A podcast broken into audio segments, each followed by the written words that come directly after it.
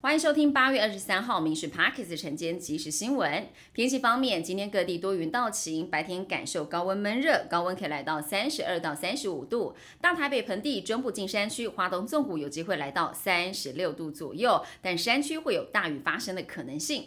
基本工资渴望连八涨。蔡英文总统执政之后，年年调整基本工资。劳动部已经通知了基本工资审议委员会，在九月八号来举行。如果依照主计总处最新的公布经济成长率，还有消费者物价指数来试算的话，明年调幅大约是百分之三。基本工资的月薪渴望来到两万七千一百九十二元，时薪是一百八十一元。但是劳团呼吁应该低于军工教明年调薪幅度百分之四。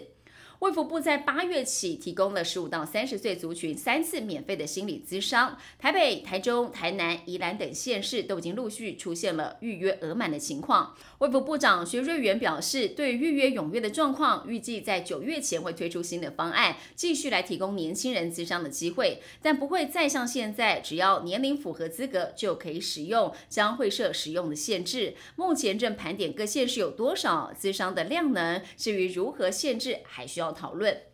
登革热的疫情严峻，全国已经累积了两千多例的本土病例。新北市、桃园市、新竹县出现了今年首例病例，代表已经有十四县市出现了本土病例。全国的病例数近十年来的次高。由于台南市、云林县、高雄市、屏东县都有群聚疫情，所以临床医师表示，最近下雨，病媒蚊指数上升，未来发展是难以乐观的。那么提醒大家，出门要擦防蚊药剂，避免被蚊虫叮咬。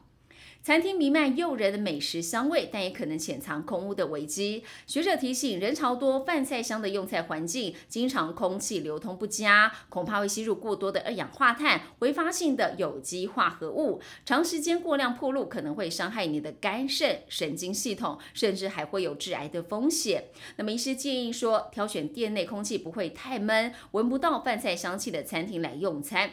而受到多名网红推荐开团购的行动电源发生了爆炸事故。节目一名网友抛出他的行动电源爆炸之后的照片，表示自己正常使用，但是不明原因爆炸，差点没命。而到底是买到了不良品，还是操作不当，还没有证实。专家建议说，最好使用原厂配件，避免让行充过热。现在也会深入调查。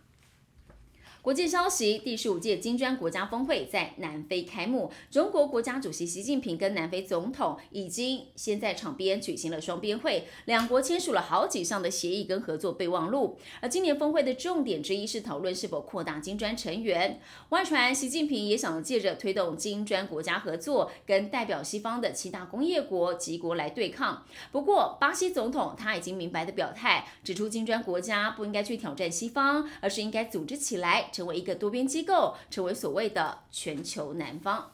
巴基斯坦山区传出了缆车意外，有两条缆绳支撑载运的车厢，但行驶到一半，其中一条断掉了，导致缆车车厢六名孩童跟两名成人受困在两百七十五公尺的高空当中。当局是派出直升机来吊挂救援。美股方面，市场高度期待 AI 龙头辉达发布财报。不过，继穆迪之后，标普也宣布要调降美国多家中小银行的信评跟展望。美国股市今天走势分歧，大多是下挫的。道琼工指数下跌了一百七十四点，跌幅是百分之零点五一，收在三万四千两百八十八点。标普是下跌了百分之零点二八，纳斯达克则是小涨了百分之零点零六。以上新闻由民事新闻部制作，感谢您收听。更多新闻内容锁定下午五点半《民事 Parkes 晚间即时新闻》。